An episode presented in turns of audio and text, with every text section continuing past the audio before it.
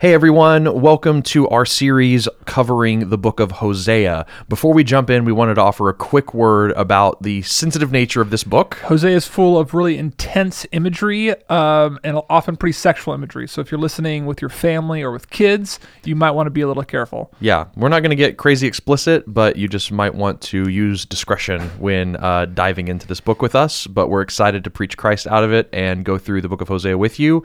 Here we go. Welcome to the Spoken Gospel Podcast. Spoken Gospel is a nonprofit dedicated to the idea that every part of the Bible, Old Testament and New, is about Jesus. And this podcast is our experiment to publicly test that belief. Every episode, hosts David Bowden and Seth Stewart work through a biblical text to see how it helps us see and savor Jesus. Let's jump in.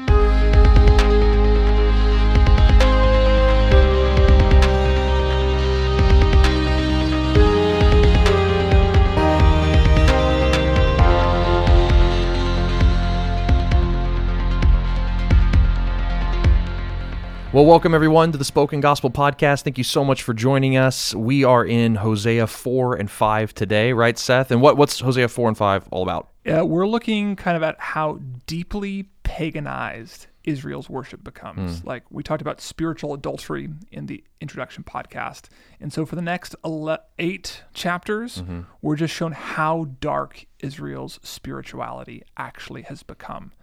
And really, the only pieces of good news we're given is that, well, if they hit the bottom, the Lord, they'll call out to the Lord, Mm-hmm. and the Lord will rescue. Um, and that kind of is important to know for us because it kind of proves that there's like no dark place uh, that our friends, ourselves, our Mm-hmm. family can go that is beyond God's ability to bring them back. Yeah.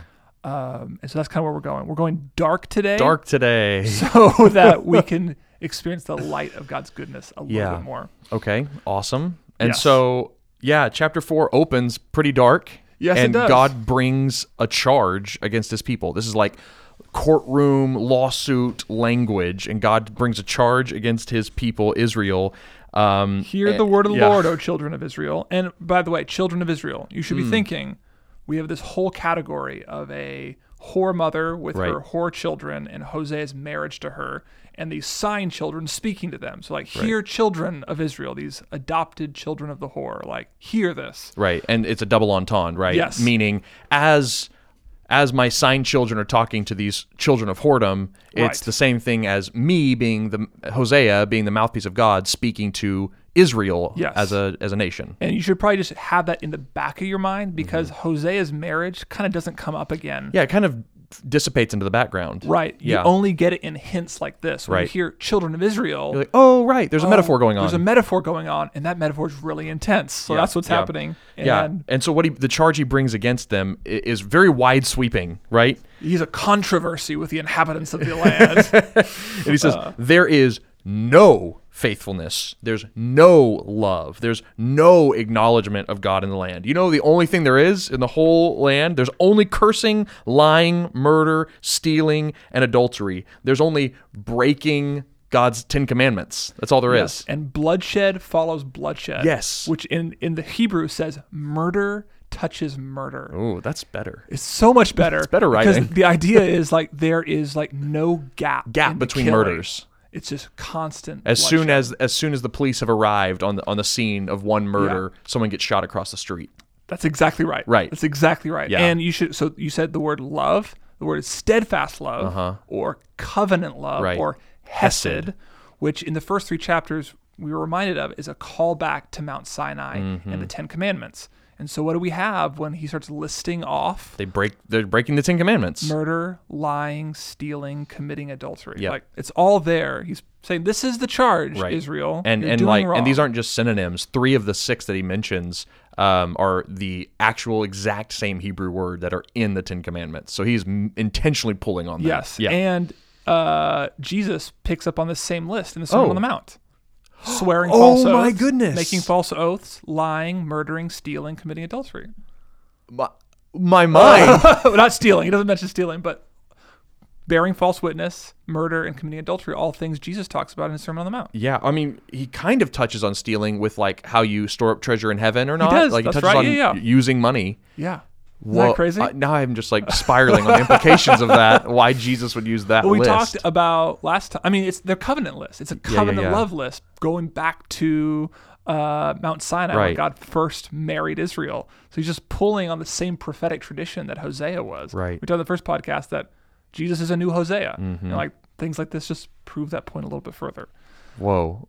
Man, I'm sorry. I was like, okay, maybe we'll, maybe I can come back to that later. The other thing I noticed as I was reading this, like, uh, there there is no good in the land, and bloodshed follows bloodshed, and then the land dries up, and everyone dies. You know, it's Yeah. like th- those all who live waste away. Even the beasts of the field, the birds of the air, the fish of the sea are all swept away. I'm like, this sounds a lot like Genesis six Yeah. right with its like this long line of murder and like blood Mm. Oh, blood being yeah. spilt you know and then god looks out and man's heart is evil all the time there's no one who does good and then the flood comes and Right. sweeps everyone away i was It's like an- this sounds like the f- the like earliest parts of the fall that precipitated the Yeah. flood It's an act of uncreation. yes So right Israel has broken the commands that made them a nation. So God is uncreating them. He's uncreating Right. the very world that they're- Right. the land that they're supposed to be on as a nation. He's devolving it into chaos. Mm-hmm. So there's two really important things there with this uncreation of the land. One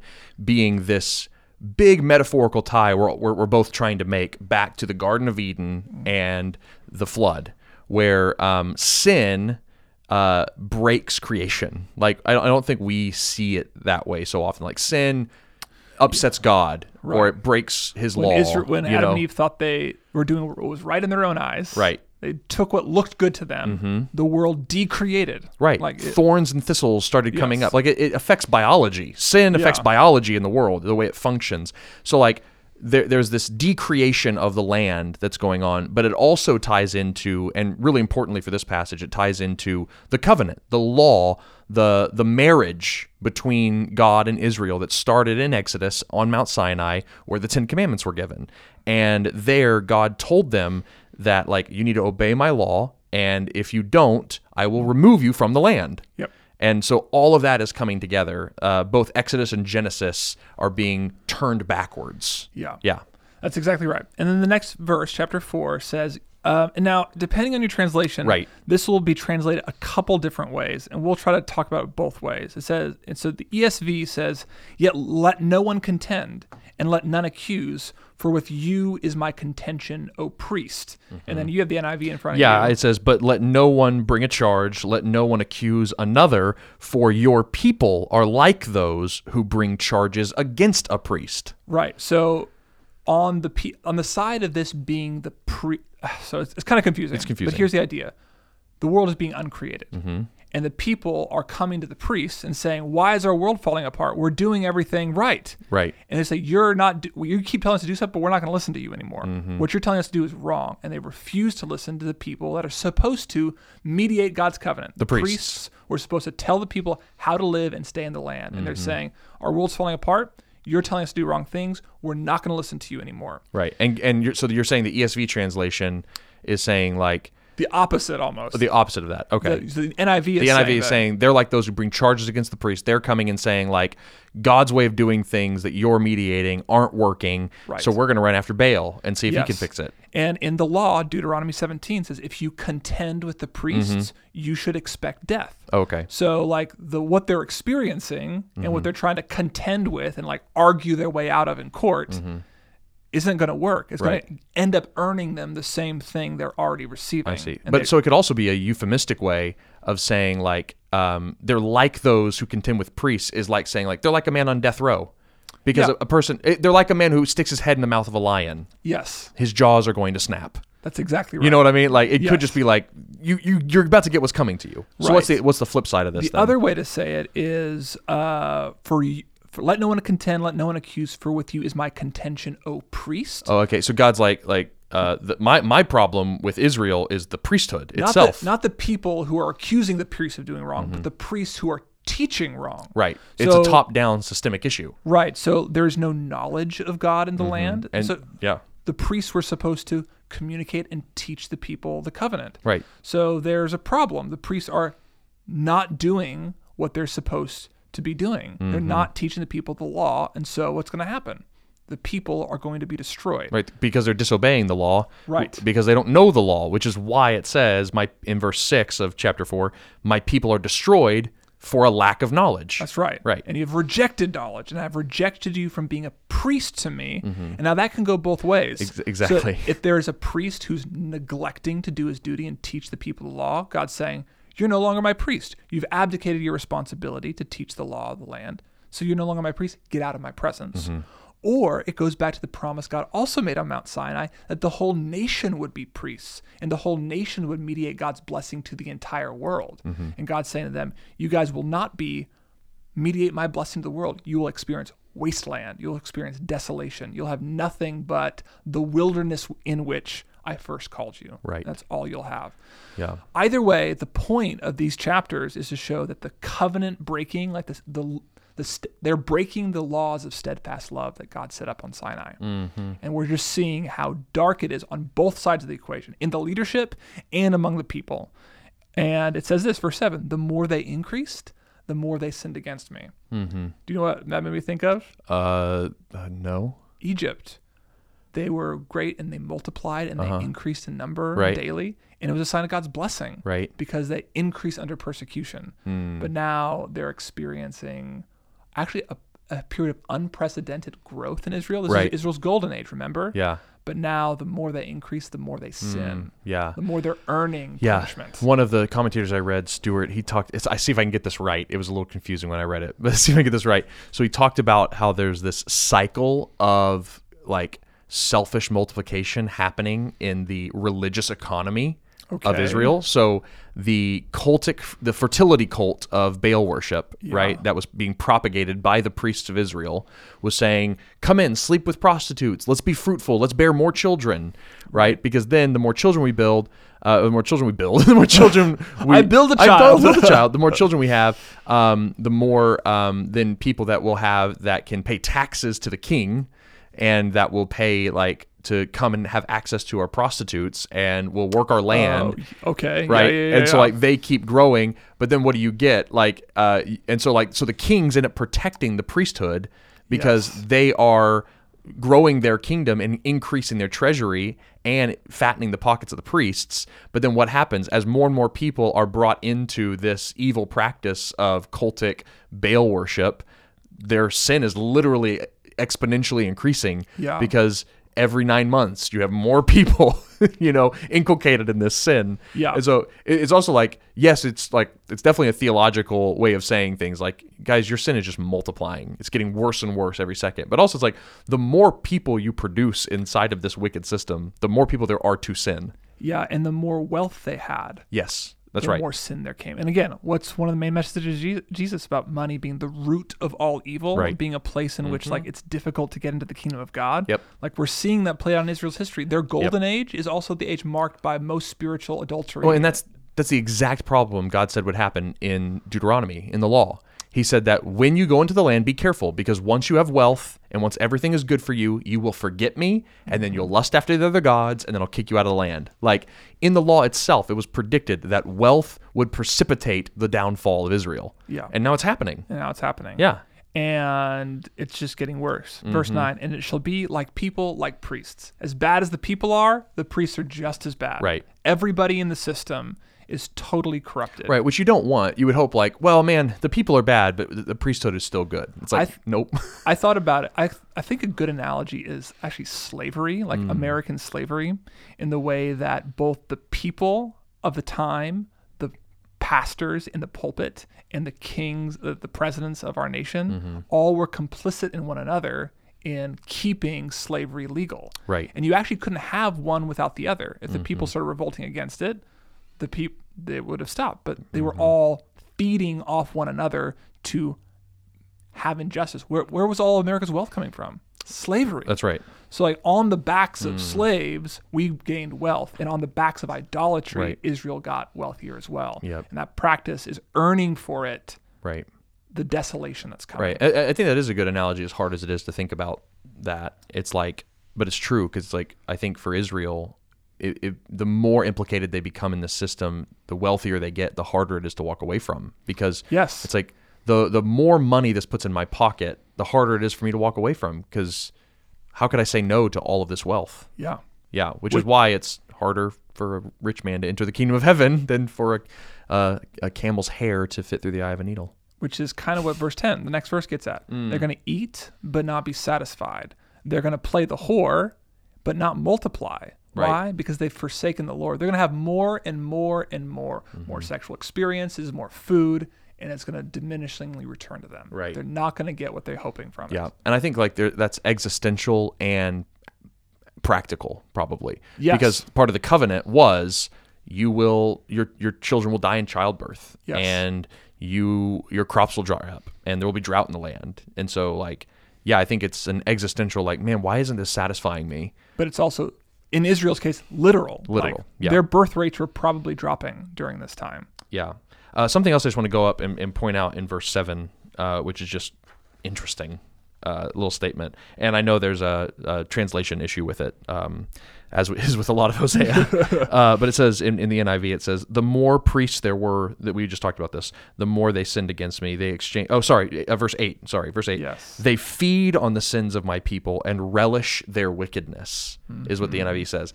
And it's like this picture of people bringing, you know, because in, in, the, in Leviticus, the idea was that you would bring your sin offering and you would give your portion to the Lord a- as an offering, and that would make you and God okay.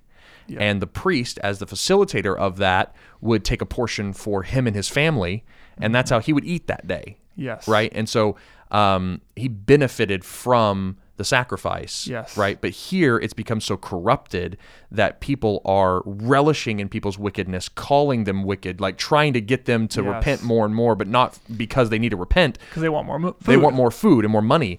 And so uh, Stewart, the commentator I was reading, he said like this is the equivalent of Old Testament indulgences. Like, because if you'll remember, like something Hmm. Right. that started the, the the Protestant Reformation with Martin Luther was the Catholic Church was basically selling salvation for money, and you Yeah. could buy salvation for those in purgatory with money. And it's like that's what's happening here. So like they're like, man, I love it when people come to me and Hmm. they're really messed up and they're really wicked. I relish that. Why? Because I can get Hmm. more money out of it. I also reminds me of the slavery analogy pre antebellum South. As a pastor, you wouldn't want to speak up against slavery because what would happen? Your donors, the people giving their tithes to the church, would dry up. Right. And then the people didn't want to give up their slavery because why? That's how they ate that day.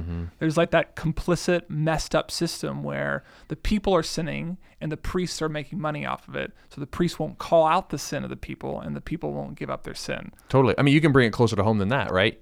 You can bring it like really close. Like, eh, like I think that happens today. Yeah. Like we have churches today that don't want to offend their people by calling sin sin, because like, oh, we'll get smaller numbers and then I'll have to fire our media pastor, Yes. right? like that still happens today. Like Yeah. we have people who are leading our churches who just won't like call sin sin or Mm-hmm. Yeah. like or like t- they won't like remind people of the law Yeah. of God or preach the Bible because they're Right. scared it's going to dwindle their numbers. the pastors won't call out sin because accommodating for sin is part of the way they stay in business Mm-hmm. and the people them this goes back to like the dual meaning the people themselves are feeding off of sin Right. Mm-hmm. because they believe that's what's going to bring them satisfaction and joy and so they go to churches that satis- don't confront them yeah, but just make them feel better. make them feel better And then they go out and they they they feed on sin more that week. They come back and they feel better, and it's a cycle, And right? the pastors feed on their sin that week That's right. in the form of their donations Exactly. Yes. Okay, I paid I paid my tithe to the church.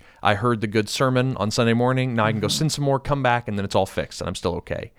Uh, yeah, that's that's a that's dark that's dark. but and that's and so again like what's the per- what's happening in chapters four through six or th- four through five seven is what's happening is we're being painted a picture of the deep darkness of Israel's covenant breaking Right. and it's happening on both ends of the spectrum Yep. And God and yeah, and it's- and again to frame it, God has brought Israel into court. yes and he's laying out the evidence against them. That's why it's so dark right now. Is it's Mm-hmm. like this is that part where it's like Exhibit A, and it's like that gruesome photo of the crime scene. You're like, ah, that's gross, and it just goes on and on. Exhibit B, Exhibit C, Exhibit Yeah. D, and it's like, can I stop looking at these crime photos for a little bit? And it's like, not yet. Not I yet. got I There's have more. more evidence against you, and so we're in a court case right now, and Yeah. it's just a bunch of evidence piling up, and that's why it's so dark. and as I think we said it already but it's not till chapter 8 verse 11 when we get another message of hope Right. it's all evidence against Israel why they deserve what what they're getting Yeah. Totally. uh, verse 12 Okay.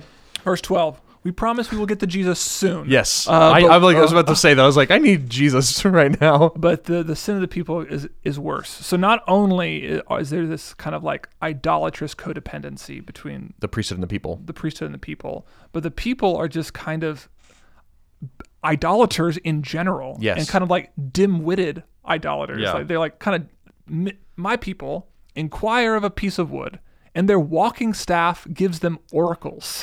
Why? Because a spirit of whoredom has led them astray, and they have left their god to follow a whore. Yes, They sacrifice on top of mountains and burn offerings on the hills under oaks and poplars and terebinth trees because why?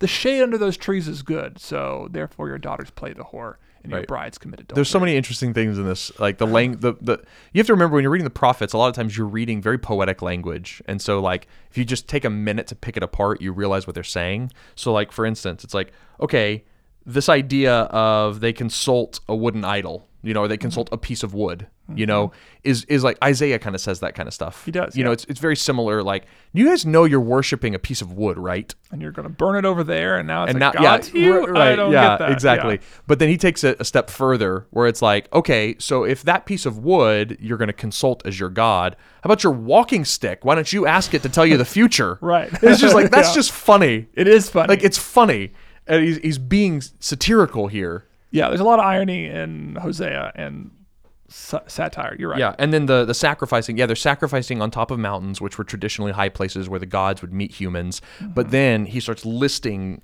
types of trees. You know, he's like, okay, they they do it under the oaks and the poplars and the terebinth. It's like it's people have like tried to figure out like, oh, is there specific meaning? And it's like, no, if it's they're doing it everywhere. Yes. It's just that that kind of tree, this kind of tree. They're doing it everywhere. And then you kind of brought it up in the way you read that. It's like, why why are you going over there to sacrifice that false god? Don't you know the one true God is in Israel? What are you doing? It's like, but the shade's really nice. And it's like, that's your excuse? Like, Right. It's the worst excuse for idolatry I've ever heard. But it's like, oh, I don't know, that church is really close by. You know, like Right. Yeah, yeah. uh, the church is within driving distance. It's just Yeah. it's really convenient which for is us the there. reason I like my church. But Yeah, never but mind. you know, but you know what I mean. Yes, yes, like, yes. We we it's it's giving reasons of convenience, really minor convenience for huge apostasy. Yeah, I, I wrote in my notes. It said like the, Israel's worshiping worshiping anything that's useful to them, mm-hmm, and utility is the only Yes. way in which like that's how they determine what's spiritual. Is it useful? For Right. I me? mean, that's the whole reason Baal got into their worship in the first place because Baal worship was useful. Eh, They thought it increased their crop yields. Yep. Right, and it helped diplomacy with the Canaanites. So like their spirituality has become mercenary. yeah, Yeah, absolutely. Which is like very I feel like we're doing all the like the Old Testament to modern connections. we need to get Jesus in Yeah. the middle very soon. But another one is like we do this. It's just like w- religion is helpful insofar as it's practical. yeah. I think there's a guy named Christian Smith. He did this huge study about like the average belief of the so-called like average Christian Mm-hmm. in uh, the states, and he called it moralistic therapeutic deism. Yes. I don't know if like it's basically what it- what does Christianity offer? What is Christianity all about? And most people say, well, do good works, Moralistic, make me feel better, therapeutic, uh, and God's kind of far away, and give me give me a sense of a higher power. and give me a sense of a higher Deism. power. Deism, and that's all Christianity was to them. Yes. It's something that told them the right thing to do, and Made 'em feel better. made them feel better, Connected to something bigger than themselves. and but they could also ignore it, do what they want, Right. Which is kind of like this the state of right. Which Israel. yeah, because deism is the idea that yeah, God exists, but he doesn't connect with us at all. He's Yeah, he's standoffish. Super. He's, he's Yeah. the- He the wound up the divine- clock and let Yeah, it go. That's right. Yeah. So anyway, Yeah. great. Uh, verse 14 is just really interesting to note. Yeah. This one's this one is it's more irony, I think. I will not punish your daughters when they play the whore, nor your brides when they commit adultery, It's like, oh, is there like a little hope here? Like, oh, he's not going to punish? because the men themselves go aside with prostitutes and sacrifice with cult prostitutes, and people without understanding shall come to ruin. I think what's happening here I'm curious. is kind of the same complicit system that we saw between the priests and the people. Mm-hmm. The men of Israel are trafficking their daughters and the other people's women into the cult pros- prostitute rings Right. so they can have sex with them. So there's a sense in which these women are prisoners. Yes. And God's saying, I I know these women are prisoners. I'm not going to punish them, but I am going to punish the leaders responsible. So I think that could be part of what's going on. Mm. Do you have another layer to add to that? Yeah, uh, I thought I thought s- some some people brought up a good point where it's like um, it, it, it's it's hard to understand like the complete destruction of Israel and her people and you know especially other prophets will talk about like women and children and everybody being inculcated in, in this destruction um it's like how can God destroy everyone but not the women you know it's like it's just a point I think wh- when I read it like I I think what's happening is like um a comparison of graders where it's like you think it's the women who are to blame they're the prostitutes Yeah. but it's like, no, you guys are the ones going and sleeping with them. like Mm, right. you want to you want to pass blame, but there's a bigger sin going on here. And so it's like, no, I'm not it's not I'm not just going to focus on the the harlots. You you you want to think it's their problem. Yeah, yeah, You're the ones going in and sleeping with them, making them harlots. yeah. And so I don't know if it's trying to like get one gender off and Oh. Right. accuse another. I think it's more of like, yeah, that's wicked, but don't blame them like you want to Mm. try to blame the priests. Blame yourselves. You're the ones Yeah. complicit in this system too. that kind of fits too with the way that the rest of the passages have just Yeah. been working back and forth with each other. Like, yeah, like, okay, yeah, I get it. That makes Yeah. sense. That makes sense. Okay, in verse 15, uh, we're almost to the end of Israel's whoring for today. Though they play the whore, O Israel, let not Judah become guilty. Enter not gi- into Gilgal, nor go up to Beth Aven, and swear not as the Lord lives. Right. So you remember this is there's this divided kingdom, and he's like, okay, northern kingdom of Israel has committed adultery.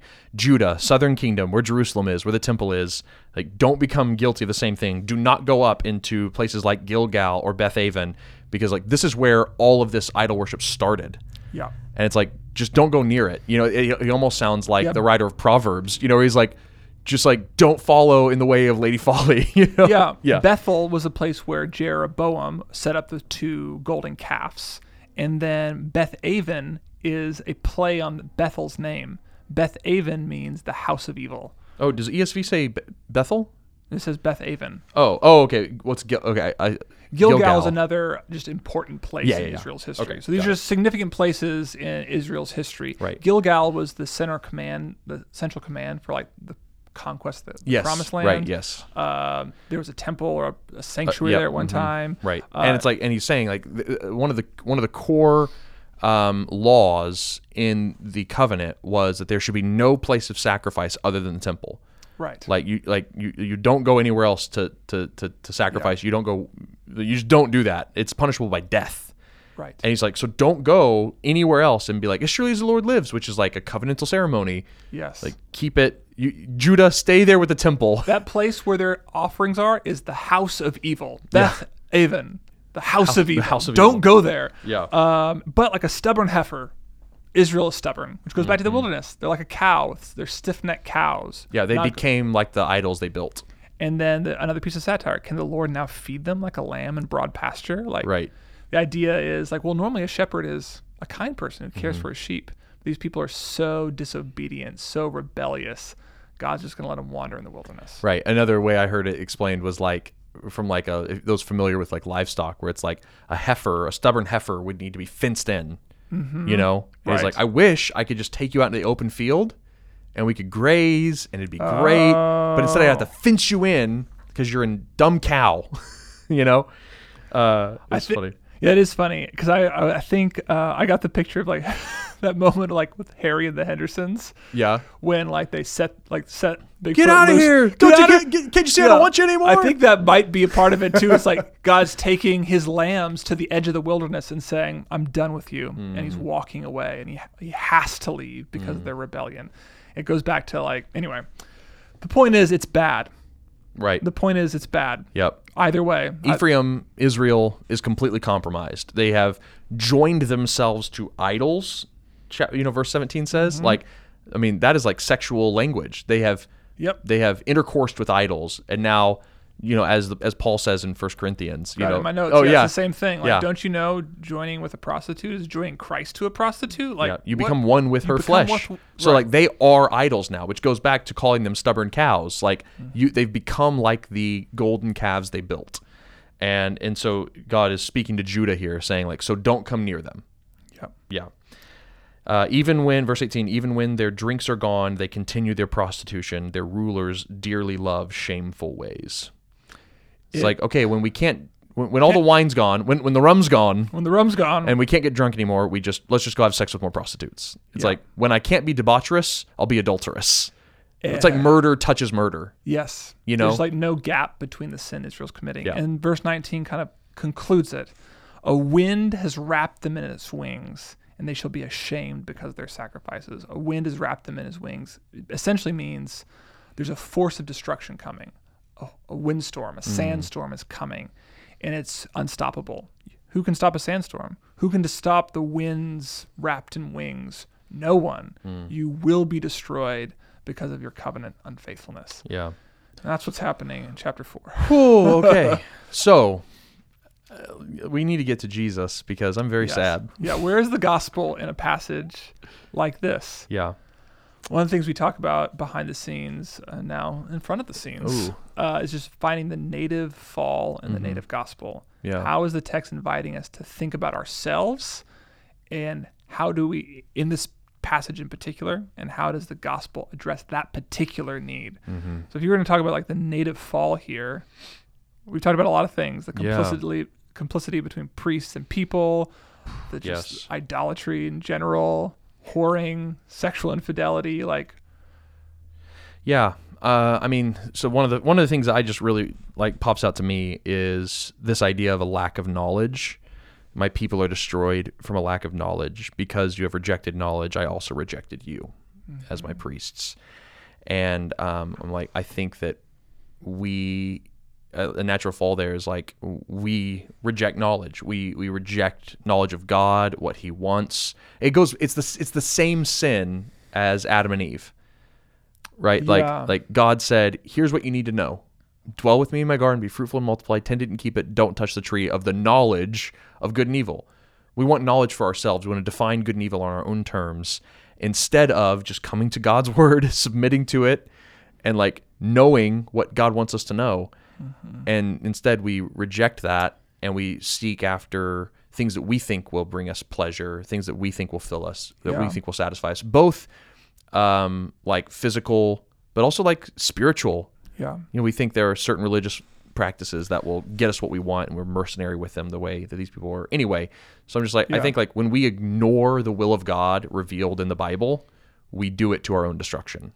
I mean, Paul says it almost exactly that way. He says like we suppress the truth in our unrighteousness. We Right. don't have knowledge accurate. We suppress the true knowledge about God. Where is that? uh, Romans one. I was hoping so because that he also pulls on Hosea 4 here. oh he does. Yes, he talks about uh, tur tur turning your glory into shame, Oh yeah, that's which is Hosea 4. that's Hosea four. Yeah, yeah. yeah. And so, like, for them, it was like you had the glorious God, Yahweh, as your God, and you exchanged him for a shameful idol. Yeah, you you exchange the glory of the immortal God for images made to look like a mortal human being, Yeah. and birds and animals and reptiles. And those get repeated here in Hosea 4 too. All do. the, so he's pulling on Hosea 4 in, in Romans Hmm, 1. So yeah, Paul Paul's discovered the native fall for us. Like, Thanks, Paul. Thanks, Paul. You knew what you were doing. we should have just asked you first. And so I, I think that's it. It's like we seek to trade what God has said is the good life, Yeah. you know, for what we want to make up, you know, a bigger salary, a better car, you know, that's like the consumeristic version. But there's also like new age versions of that self discovery, self actualization, anything, you know, the best job, like something that's really Yeah. satisfying to yourself. Like, man, if I could just have that type of career or this type of wife or these kinds of kids. And you were like, oh, but I'm not swearing, lying, murdering, stealing, committing adultery to get there. Hmm. Jesus comes back with like, well, have you lust after women with your heart? That's right. You lust after position of authority in your heart that you don't yet have. Yep. Have You hated somebody who's above you or beneath you. Are you in your heart wishing you had something that somebody else had? That's coveting, and I'm calling that stealing. Yeah. Like there's like no getting around that we've broken the commands of love. Right. The, the, the steadfast love. There's no faithfulness or steadfast love. Right. Which then Paul goes on in chapter 2 of Romans, uh, although he's quoting Psalms, he pulls on the same idea that there is no acknowledgement of God in the land. Right? He says there's no one righteous, no not one in Romans 2. He pulls on the same idea that Hosea is doubling down on. And so it's like it's interesting to think about Jesus at his sermon on the mount pulling on this list telling us like you guys are going after all your own idols and i know you're devout jews you're out here in the wilderness listening to me because you've been waiting on the messiah but let me tell you something i know you think you've kept the commands your whole life but like have you loved something more than me Like, have you lusted after a woman just in your heart, just a little bit? Have you wished she was your wife instead of who is your actual wife? If you have, you're a whore. Yeah. Like, it's just crazy thinking, like, in that context of Jesus pulling on Hosea and spiritual adultery, like, without saying so much, although he, Jesus, let's, spoiler alert, Yeah. Jesus does call people whores in the New Testament. He calls them, it's translated adulterers in most Bibles. Yeah. And so Jesus pulls on this prophetic tradition. So it's like almost this implicit condemnation from the Sermon on the Mount that Jesus is coming to us and just calling us harlots, Hmm. saying that we're spiritual adulterers. And then like, but what what's weird is that he Yeah. then comes to us and he's like, "And I'm your husband," Yeah. right? That's the That's yeah. the that's the twist of the knife that just doesn't well make that's sense. the that's the Hosea coming to Gomer moment. right? Exactly. Yeah. Yeah. And so we have to remember in all of this, I mean, maybe this is a, an interesting way to get to the gospel here without an explicit promise of restoration, Yeah. is that let's remember who is saying all of this. Hosea. Right. Who- To whom? Gomer. His wife that he has Hmm, right. exorbitantly loved and sacrificed for and like Yeah. will buy and has just bought again. Right. Like, I mean, It's like yeah, he's speaking to the his yeah, I he's saying this will come to you. Destitution, childlessness, Yeah. famine, plague. God's presence will leave you. But I won't. I'm here. I'm, I'm your here. husband. Yeah. And now Jesus is the the faithful husband who's with us through our harlotry, who is God incarnate, Hmm. who says, I will never leave you nor forsake you. Like he's the husband who never leaves, Yeah. which is like crazy good. He's the husband who knows we're a whore, but refuses to ever leave. Yeah, that's it's really just beautiful imagery, and I want to like think about it more, Yeah. but I don't know what to say anymore about it. You know, it's like it's such a. Mm-hmm. Yeah. Um, I'm also thinking about just the theme of uncreation that we talked about. Yeah, like okay. just the the part of the curse that uh, Hosea speaks over his wife is that you will be uncreated. The place where we made our marriage vows and the land I promised you, Mm-hmm. Right. it's just going to become a mess. Um, and I'm thinking again, we talked about in the introduction podcast about the way that we are made new creations in Christ Jesus. Paul talks about giving us giving us over to our desires, giving us Right. over the shameful lusts of our flesh. Like he uses the same language in the way that destroys us and decreates our life. And then God promises in his son to recreate what we have decreated or like what he told us he would. I don't know. I'm Yeah, no, no, no, you know, I think you're on a good track. Like we have utterly destroyed our lives. Like with our sin, the choices we've made, the relationships we've pursued, we've gotten ourselves into bad positions. And yet Jesus comes to us and he loves us like a husband, but his love is a recreation project and he makes us new people with new identities, uh, gives us that new name that we talked Yeah. about, you know, in the in another podcast. And like and and what he does is he actually ends up reconstituting us into the role that the people of Israel were supposed to have but failed to meet, which was this kingdom of priests. They were supposed to be God's representatives on the earth. That's what a priest was. It was mediating between God and man. And the whole nation of Israel was supposed to be an entire civilization where every person's a priest because everybody is representing God to the world. They're all his image in the world. yeah, all increasing, bearing fruit, Yes. multiplying, remaking the garden in the Yep. world. and now that's what Jesus does in us. First, First Peter actually calls us this kingdom of priests again. Uh, like, uh, like Protestants believe in the priesthood of all believers. Yeah. you know that we are God's representatives here on earth. Why? Because the Holy Spirit lives inside of us and is making us into the image of Jesus. So, like, that's what's crazy is not only that we're loved by God, who is our husband, but uh, while we're a whore, you know, but that God makes a whore into His image. Like he takes a whore and makes him look like God. He takes a whore and makes her a queen. Yeah. Oh, it's the rev it's like the reverse of what we talked about with uh, Jezebel. Yes, like she, she yeah, it's exactly the Right. reverse of what she happened. was a whore who was pretending to be a queen. now a whore has become a queen, Right. and she is ruling and reigning the way that God always intended her to. Yeah.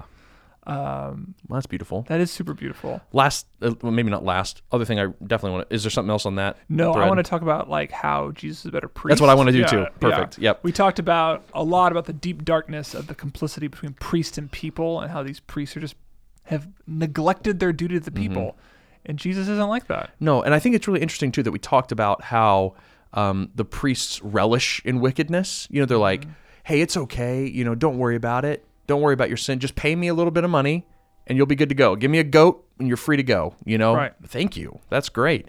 Jesus, on the other hand, is able to call you a whore right? and like he does not relish your sin. He weeps over it, mourns over it, pronounces the pr- correct woes over it, he calls it for what it is, calls it for what it is. and then doesn't demand a sacrifice from you. Yeah, instead he goes and offers a sacri- sacrifice for you, which is like one of the things like the law provided for. A- A husband to offer sacrifices for his wife at great expense to himself whenever she went and messed up outside of his home. The husband could buy her back. And it's like Jesus knows what we've did wrong, doesn't sweep it under the rug, calls it what it is, and then pays for it like which is why he's the best husband because it's like you don't want a husband who like thinks you're better than you are you know like Right. you don't want to be like Someone he doesn't warning. love he, he doesn't love me because he doesn't really know me if he knew that i'd been s- sleeping around Yeah. he wouldn't have bought me those flowers today it's like no jesus is a husband who says you slept with ben again today didn't you Yeah. you know and he's like i hate that and i've paid for it and here's your flowers too like Yeah. it doesn't it almost sounds it sounds scandalous because it is right. Which it goes back to like why why would Hosea, Hosea. ever do this? Like like it at the can't- command of God. Right, it doesn't make sense because that's legitimately the way the Lord sees us. He's a pri- he's our husband priest Yeah. who makes who's also God. Yeah. So like these three things are ki- coming together to describe the fact that he's God, describe the fact that we've broken these legal commands, describe the fact that he sees us as spiritual whores, but is bringing us back to himself. Like Yeah. it's powerful. Jesus mediates between us and God in a way uh, no priest ever could. Yeah. I think the other thing I've been thinking about in all this is like, what benefit is there in thinking of myself as a whore? You know what I'm like? Hmm. yeah. Because wha- one, I think on one side, like we have like, okay, I don't want to slut shame like Right. that. Like there's that side of thing. Like, Right. That's not what we're talking about. Right. But I do want to like embody for the, m- a moment the sexual nature of my own sin Right. like Uh, yeah, and yeah, even yeah. that's even the ones that aren't sexual Totally. like so how do i like i, I feel like there's something beneficial there that i haven't just explored enough Yes. I think yeah, I think we I think Hosea in the canon i- i- in a really unique way, the canon of scripture, he helps us scandalize our sin in a really visceral way. You know, he helps us go like whenever you just give your allegiance, your love or your trust to something other than God just a little bit, it's like sleeping around on your husband or your wife. yeah you know and just i don't view sin that way i view it as like uh i view it more as like um i- at the bare minimum uh Mm-hmm. like hey babe sorry i didn't let you pick the show tonight right you know like a a, sl- a slight relational infraction we it goes back to what we said in the introduction podcast we are so used to thinking about sin as an infraction against god's law Right. but not affront to his love Right. like an affront to god's passionate love for us like that's what's Ho- jose's wanting us to get at when you break when you sin it's not that you did something wrong and you got to be punished for it Right. it's that although that's part of the yes whole, the whole yeah. thing god is also a judge but that's but th- Jose wants to see like God's a passionate lover Mm-hmm. who jealously guards the affection of his wife and wants it all for himself in a Yep. good way. In a good way. In a good way. yeah it's a good i think it's a good mental exercise a good spiritual exercise for people to like think about your sin as an infraction upon god's love like as breaking god's love as an affront to his love There, it makes me, th- and I think Jesus, because he lives inside of us in a Mm-hmm. way that he he didn't live inside corporate Israel. Yes, It makes it even more scandalous. I think that's what Paul is is getting at with the uniting the members of it's Christ to like, a prostitute. Mm-hmm. Do you not know that you are members of Christ Himself? So that, shall I then take the members of Christ? I think members can mean like just an individual member, but it could also mean something like ex- as explicit as like a sexual organ. a sexual organ and unite them with a prostitute? Shall I take the members of Christ Mm-hmm. and unite them with a prostitute? Man, that's even stronger than the language Hosea is using. yes. Hosea is not going so far to say like when you sleep with a prostitute, do you know you're making God sleep with that prostitute Yeah. too? Yeah. The the yeah. We've talked about this before that like uh like as God's grace increases, so do do our sins against it. Yes. right? Because it's like, well, now it's not you're not just in a covenant relationship with God, right? Right. God is in you. Yeah. And so like now it's just the infraction, like the the way you breach that love and trust. It would be like in a way, this is a terrible metaphor actually theologically. But, in a way Go on. in a way, it's like it would be like cheating on your fiance versus cheating on your wife. You're one with your wife, Hmm. right. but you've made promises to your fiance. Yeah. They're both terrible, Right. but one is worse. Yeah. That's, no, that's actually kind of helpful. It's kind of, I mean, like, I get what you're saying. Like, well, God, God was married to Israel. Right, That's but- why it breaks down theologically. but it is a good, like, there is a ratcheting up of the grace. God Yes. actually lives in us to help us not be like this, Yeah. uh, which is something Israel's heart never did. And this will be the last thing we say right here, but chapter 5, verse 4 their deeds, the people's deeds, the priest's deeds, do not permit them to return to their God. They can't repent. They can't say sorry. They can't come back into his presence. Mm. Right. Why? Because the spirit of whoredom is within them and Mm. they know not the Lord. They can't return, not because God won't accept them, which is, I think, how I first read that, honestly. Mm-hmm. But it's they can't return because their hearts won't let them. Right. And why Hmm. can't won't their hearts let them? Because they don't have a priest who's willing to die for them and then give him his spirit. Right. This is what Jesus does, right? Yeah. Yes. The priest is supposed to mediate God's presence. These priests have failed to do that. Hmm. Miraculously so. But when Jesus comes, he as our final priest, he mediates his presence not just here on the earth for a particular sin, he does it inside of us. He replaces the spirit of Hmm. whoredom with the spirit of sons and daughters And wives. and wives and husbands. I'm like- just like, I okay. So we've talked a lot, and it could because it's such a gigantic biblical theme, and you and I've meditated a lot on the idea of the hard heart, right? Mm-hmm. You have a hard and obstinate heart that God promises to turn into a soft flesh heart that can actually beat and feel and love Him again, Yes. right? I've meditated on that before, and I, it's one of my favorite biblical themes, you know. And Je- Jesus loved it too, and I'm just like, I've never thought about my propensity, you know, in my fallen nature towards sin, my inclination to sin, as a spirit of whoredom, that I have an adulterous spirit, you know. And Jesus even said, you, you have an adulterous generation here, yeah. and it's like I've got our hearts bend towards adultery, bend towards cheating on God, uh, like uh, prone to wonder, Lord, I feel it, prone to leave the God I love. Here's my heart, Lord, take and seal it, seal it for thy courts above. Like we are prone to be whores, and I've just never thought about that switch when God gives me a new heart, Right. being the heart of a wife. right. What, does- what does he say in chapter two? I'll take the name my Baal from your lips. and And and, now you'll call me my husband. why? Because our hearts are no longer whores; they're wives. Like we, we've been given the heart, the spirit of a wife. It's just like I've just not. uh, What a cool gift of God to be like, I love you so much that I'm going to give you a heart that can love me. Like I'm your Yes. husband, and I'm going to teach you to be my wife, which is like what Hosea is doing. He's Yes. like, you've been a prostitute for a long time. I'm going to buy you back again. This happened in verse in chapter 3 He's like, and now let's just be together for a little while. We're this. We're not going to make it about sex. We're going to be abstinent for a little while. And it's like we're going to teach you how to be Right. a wife. Like I think that really humanizes the soft heart thing. Yes, it does. Because I th- like, like it takes a long time to unlearn behaviors. yeah, It takes a long time to unlearn a life of adultery, Yeah. a life of spiritually going half in, half out. Mm-hmm. A little bit of trust in God, a little bit of trust in something else. It's like that takes a long time to unlearn that. And really, the problem is that your heart's just wrong. right. You need a, r- a new heart, and God spends the time necessary to do it for us. Yeah, there's like a there's like a metaphor in my head, uh, like like a romantic comedy in Yeah. my head, where it's like you've got, and I think this has probably been played out in dozens of movies. But you know, if you've got this, you've got this lead female character, she's a, a woman of the city.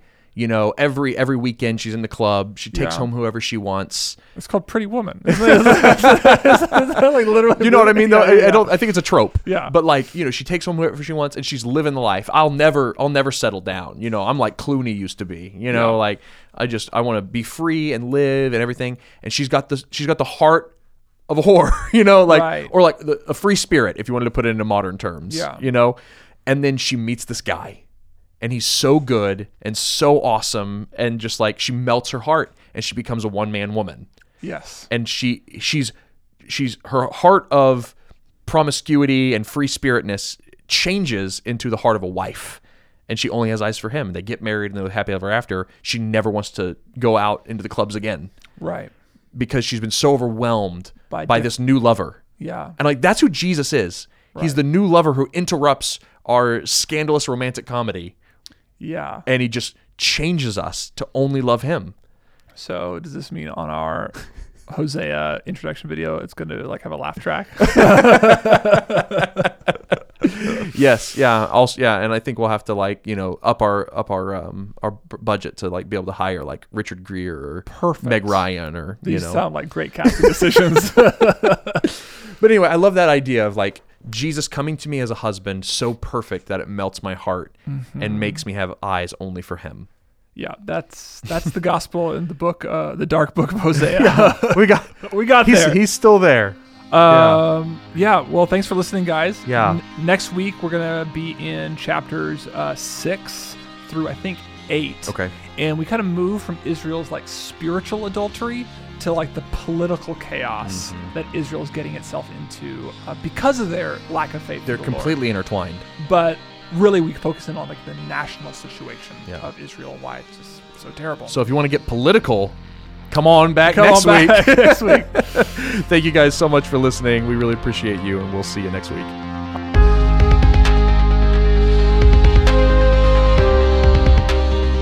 Thank you for listening to the Spoken Gospel Podcast. Spoken Gospel is a nonprofit that gives all its resources, like this podcast, away for free because of supporters like you. To help Spoken Gospel in our mission to speak the gospel out of every corner of Scripture and view all our free resources, visit SpokenGospel.com.